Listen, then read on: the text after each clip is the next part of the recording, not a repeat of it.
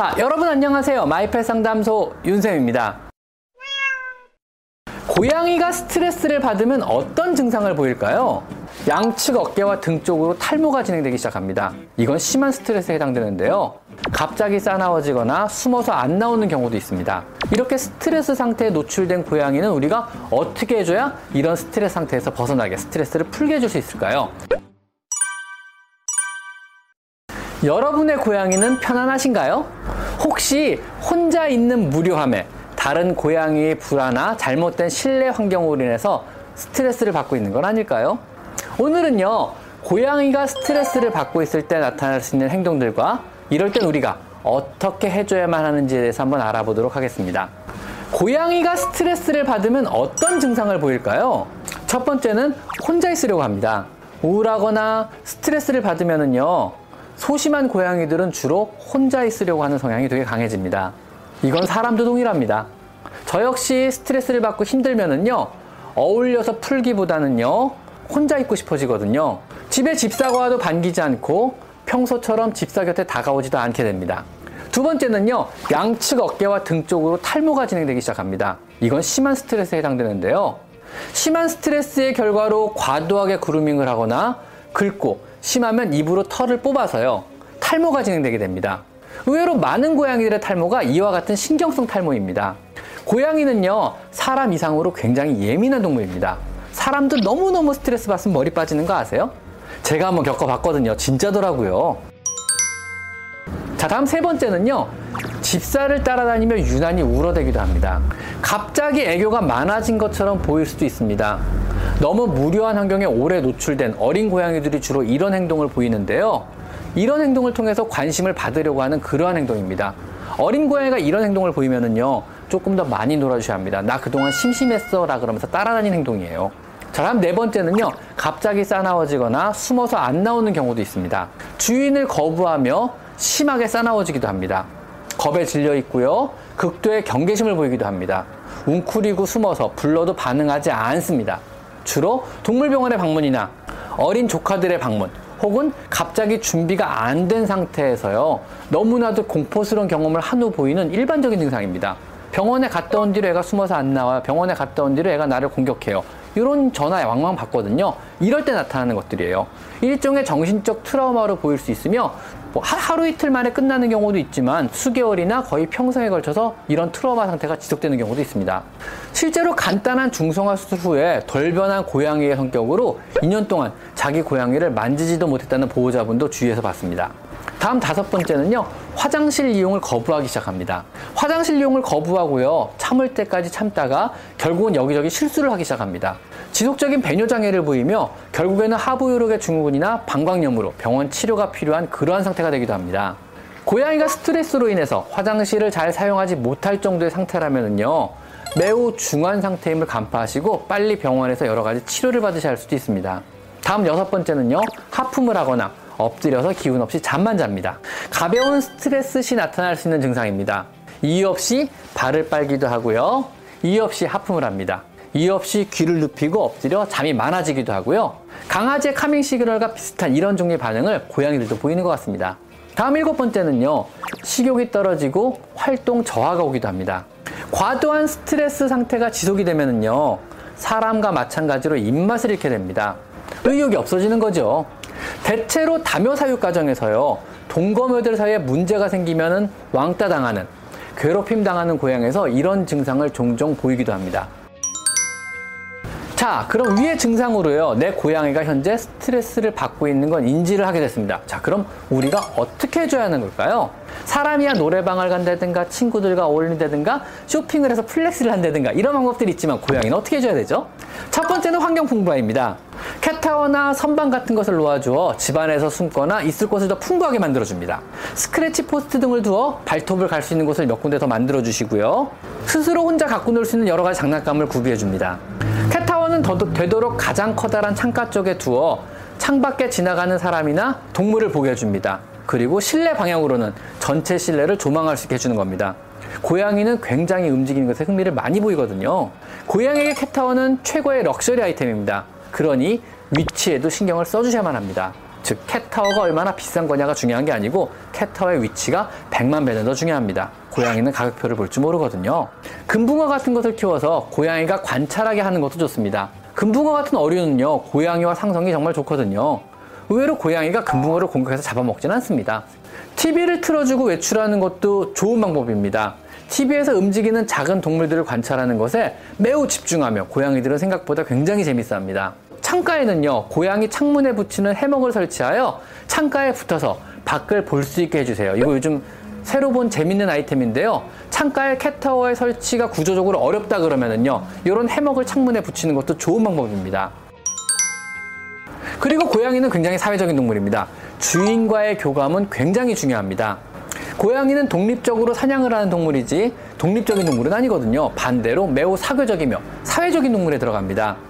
장난감을 가지고 하루에 4회씩 15분씩 놀아주는 것이 필요합니다. 즉, 이렇게 스트레스 받는다 그러면 많이 놀아준다는 거죠. 주인과의 교감도 중요하고요. 그런 놀이 활동을 통해 상당 부분 스트레스를 감소시킬 수 있습니다. 교감하는 놀이를 반드시 해주세요. 그 다음에 고양이 몸을 만지고 쓰다듬는 이런 마사지조차요. 고양이와 집사가 교감할 수 있는 아주 좋은 방법입니다. 부드럽게 겨드랑이나 사타구니나 목덜미 등을 부드럽게 만져주고 부드러운 목소리, 약간의 저음 톤으로 이름을 불러주는 것이 좋습니다. 고양이 마사지 방법에 대해서는 제가 소개한 영상이 있으니까 이것도 한번 확인해 보시면 좋을 것 같습니다.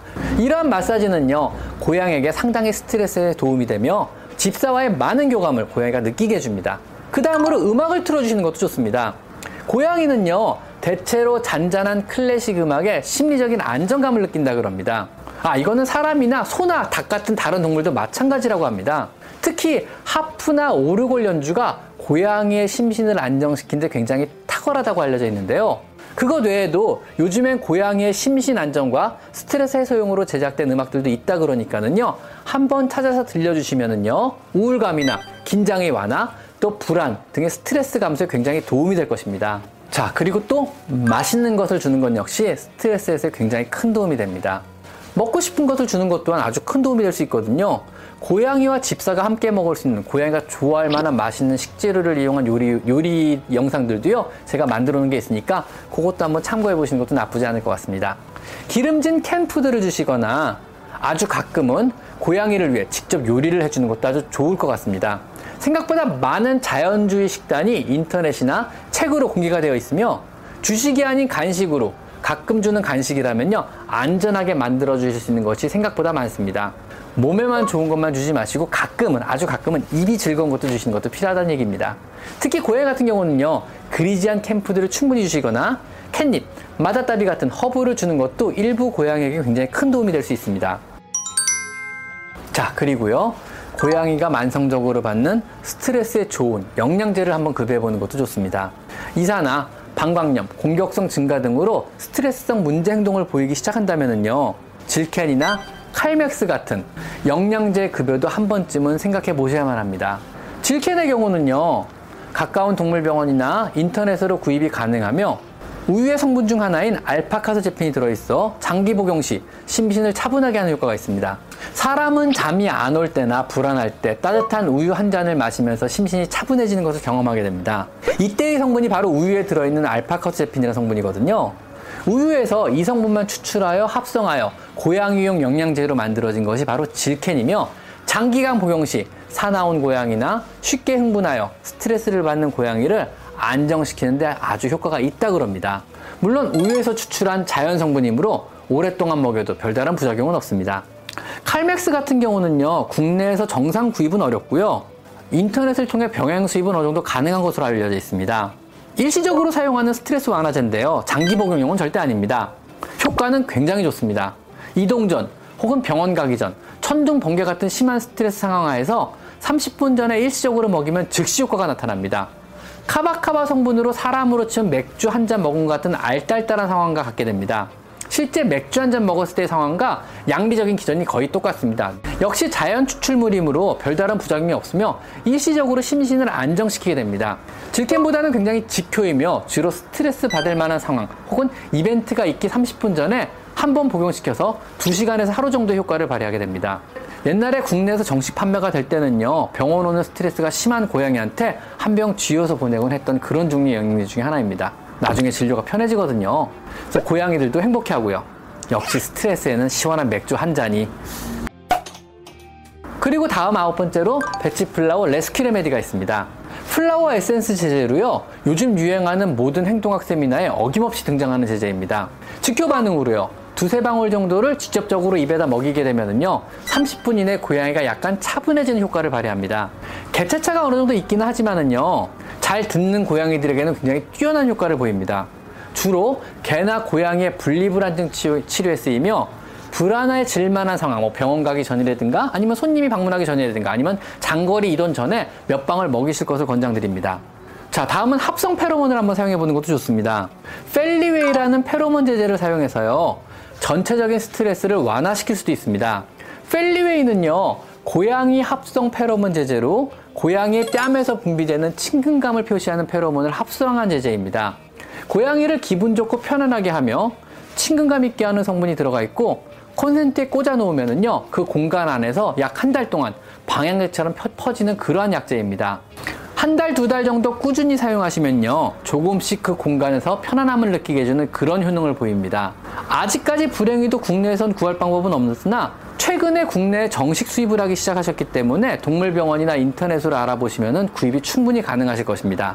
만약에 이 정도로 해서도 해소가 안 되는 심각한 스트레스를 보이거나 심각한 행동학적 문제를 보이고 있다면요. 그때부터는 여러분이 해결할 방법은 없습니다. 지체 없이 가까운 동물병원에 수의사 선생님과 상담을 해보셔야만 합니다.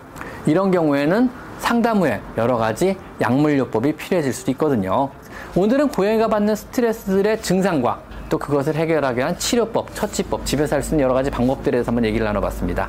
오늘은 여기까지 마이펫 상담소 윤쌤입니다. 감사합니다.